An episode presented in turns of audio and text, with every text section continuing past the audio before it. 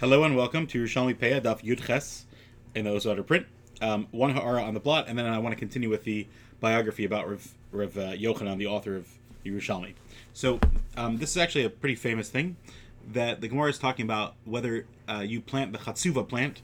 Um, the Chatzuva was a herb, according to the Ritva in Bava Basra, Daf um, Nun Hayam and Aleph, if you want to look it up, and it's used for demarcation of property.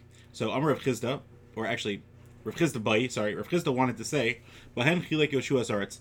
It was with this specific plant that Yoshua uh, divided the land of, of, of, by Eretz Yisrael. Also, Rav Chanina b'Shem Rav Chizda, Rav Chanina actually had a different girsa um, he, when he came from Bavel, which we talked about the travel that took place, and he said, Bahem Tiachem Yoshua arts. With those um, Yoshua used this Chatzuva plant in order to demarcate the boundaries of Eretz Yisrael, not in comparison to the Shvatim um, and the portions, which was one thing that he divided, but um, in, in, comparison to uh, the outside land, what, what wasn't Eretz Yisrael. Um, so big difference, but what, what, does that mean? So it needs to be explained, and I got it, uh, and I don't have a good shot of exactly what it means, but I do have a shot from the Ritva as to why Chatzuva is used, and that's because the way that it grows, it grows directly downward and it doesn't spread onto onto any other sides. So therefore, it's a perfect candidate for being used as demarcation, and demarcation and boundaries are all about not bleeding into other people's room and space. And that cer- certainly is a psychological point as well. That if you want to have a good boundary, it means staying in your own lane as well. Um, and of course, there's appropriate ways to be involved with other people's lives and to offer help and support and love and care, etc. But there's also an appropriate way for boundaries not to be a leafy plant and get involved in other people's lives. So that's definitely a big part of splitting the land. What is interesting is that it's a herb, so that means that it has an influence um, as far as taste. So that's that's an interesting thing. Um, and maybe that hints to something about Eretz Yisrael, that Eretz Yisrael, of Eretz Yisrael is machkim, that it has an influence um, and on what we do and just like a herb has a big influence on a um, on a, on a um, dish that is made. Let's continue with Rav uh, Yochanan because a lot there's a lot of feedback about that. So as I mentioned before, he was a first and kind of second generation Amora um, who was coming off of the um, Tannaim period, and um, he lived in Tiberia, which we'll talk about in a moment, which basically had the largest amount of uh, leaders for the future generations of Amoraim, and he was considered the leading um, Talmud Chacham of Eretz Yisrael and um, he, together with Nasi, literally led the Jewish community. So he was probably one of the most um, influential ones. He learned under Yehuda Nasi, as I mentioned, so he definitely knew Mishnah as well. He was certainly a, a, childhood prodigy. You see this because he had to have been about 15 or 16 when he joined um, the um, the school of Rebbe. Um, just if you do the math as far as how old he was, um, because we know Rebbe lived in Tzipori, which is where Rav Yochanan was born, only for the last 17 years of Rebbe's life, which the Yerushalmi Kilayim tells us. So therefore, Rav Yochanan couldn't have been more than 15 or 16 when he came into Rebbe's yeshiva, which is an amazing age to be, uh, you know, brought into this elitist yeshiva. And um, even the Rambam writes in his in his Akdama to Mishneh Torah that Rav Yochanan uh, was one of Rebbe's youngest students, but he became one of the most um, illustrious and most accomplished, and even had a hand in in helping with the uh, editing of the Mishnah, which makes a lot of sense. And he was therefore a baki in Mishnah and Tosefta, which obviously uh, impacted Yerushalmi, which which he documented. Um, again, I mentioned that he was the Uber Shericha in Yuma. Uh, that was in yesterday, and also he was an extremely beautiful person. Um, so we'll, we'll, come to that in a moment. Um, there's a very famous Gemara in um, in Yuma and Avodah Zarah, and Yerushalmi also has a little bit of a girsa, but basically it says the story that Rav Yochanan had a very painful ailment, and he went to a Roman noblewoman who had a, who has a uh, who had a secret uh, remedy. It was probably some type of herbal remedy of some sort, and um, he you know obviously paid her and and got the refuah. It was a totally legal thing, and eventually he even you know begged her to tell him the secret ingredients, which which he eventually did, and because he loved Jews so much, the next time he spoke in public, he taught the the, the ingredients in a in a uh, in a discourse. And the noblewoman heard about this, and she was so upset. How dare you give this out for free? You could have charged money for it. That's what she was upset about. Or what about my money? But she realized that he did it because of his love of, of Jews, and therefore um, she actually, according to one opinion, uh, converted and became Jewish. So again, the, the love that he had for Eretz Yisrael and for Torah and for Jews was, was definitely something that was important. Um, the Gemara says that he was so beautiful um, if you want to know how beautiful he was, the Gemara says in Bava Metzia, Daf Pei Amid Aleph, then um, take a silver goblet as it's coming out of a crucible uh, while it's glowing, and fill it with seeds of red pomegranate, and put a red put red roses around the brim, and put it in a place between the sun and the shade.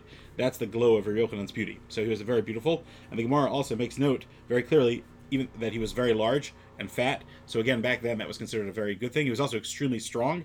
There's a Gemara where he fell uh, on his way up from steps and saved his Talmidim, and then they said, well, it's a Gemara Ksuba stuff Bavli. Um, Daf, where is it? Uh, Samach Beis Aleph. And basically, he saved his two Talmidim that were carrying him up the steps. And they said, well, if you're that strong, then why do you need us to hold you? And he said, I'm saving my strength for when I'm older, which is an amazing thing just psychologically. Um, and anyway, the Gemara points out very clearly that he didn't have a beard, even though normally having a beard is considered a, a beautiful thing, but he did not. Hadras Panim, uh, you know, is usually a beard and there's Kabbalistic reasons to have a beard in Eretz Yisrael, etc. I guess the Ramchal, who got into so much trouble for not having a beard in Padua, um, because he held that you weren't allowed to grow one in Chutzlaretz, so I guess there's a lot to say on that. And um, we know he's actually the one that sat in front of the ladies' mikvah, so that people would see an attractive person, and there's a lot to talk about about that, but I'm not going to go into that. Um, and again, he was probably one of the most central um, people of Eretz Yisrael. In fact, he's quoted by 170 people throughout Shas. That's what it's been calculated. He's quoted by 170 people, so that's um, that's definitely a lot of notoriety. Um, he, we know, I mentioned yesterday that he had tragically lost many of his sons, probably 10 of them, and he used to carry around the bone or something of his 10th son. So Malchus Yisrael exactly didn't bureau what that means, but anyway, not for now. But he did have a surviving daughter and it seems like they were pretty old when they were born from the Gemara in Shabbos and Gittin. Um, and he even wanted um, her to marry, at least one of the daughters, um, to marry his prize student Zeiri, but Zeiri declined, um, saying that he was from Bavel and she was from Eretz Yisrael. No, it's not that he didn't want an Israeli girl, even though there's what to think about as far as the cultural aspects. But he explained that there's a pure uh, Yuchsin in uh, Bavel, which is why it's a Gemara um, in Kedushin. Daf Ayin Aleph and Beis. Um, last thing I wanted to say about him was that um, the very famous Gemara about his tragic dynamic with Rish Lakish and Rish Lakish's death, which is not for now, but basically the the the insult that was accidentally given to Rish Lakish and how that impacted him. But Rav Yochanan uh, really, um, he was an old man. Again, we talked about he was probably about hundred or so, um, or over hundred according to according to many. Um, and again, Rav Yochanan is very famous that his eyebrows were covering his eyes, um, and he would they would the his attendants would actually have to uncover it if he wanted to see. Um, partially because he was old, partially because he was a ball busser.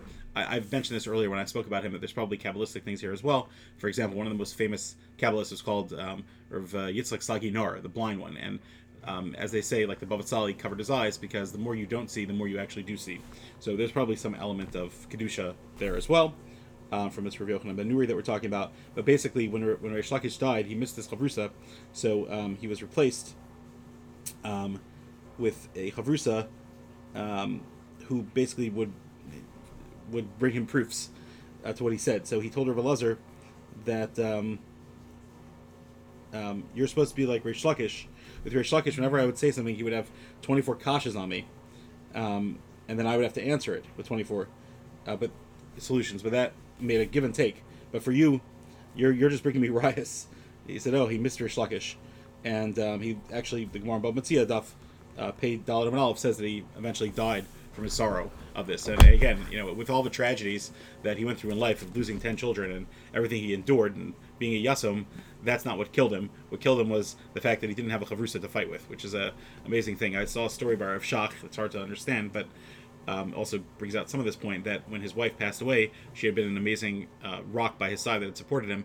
But um, somebody saw him um, in the hospital visiting her, and then when she when he passed away, somebody heard him saying these words, and he kept saying "Lule shashui and they said, well, "What's shot?" So he said that the Torah literally keeps me alive. I heard this about Reb Chaim Kanievsky, also a similar idea, um, that the Torah is what keeps me alive, and it wasn't necessarily the grief that was killing him, but it was the Torah that was sustaining him and giving him life and purpose and a connection, understanding of Hashem in, in his most difficult times. And literally, that's what we see from the uh, holy Tannaim and Amoraim, that Torah was literally their life.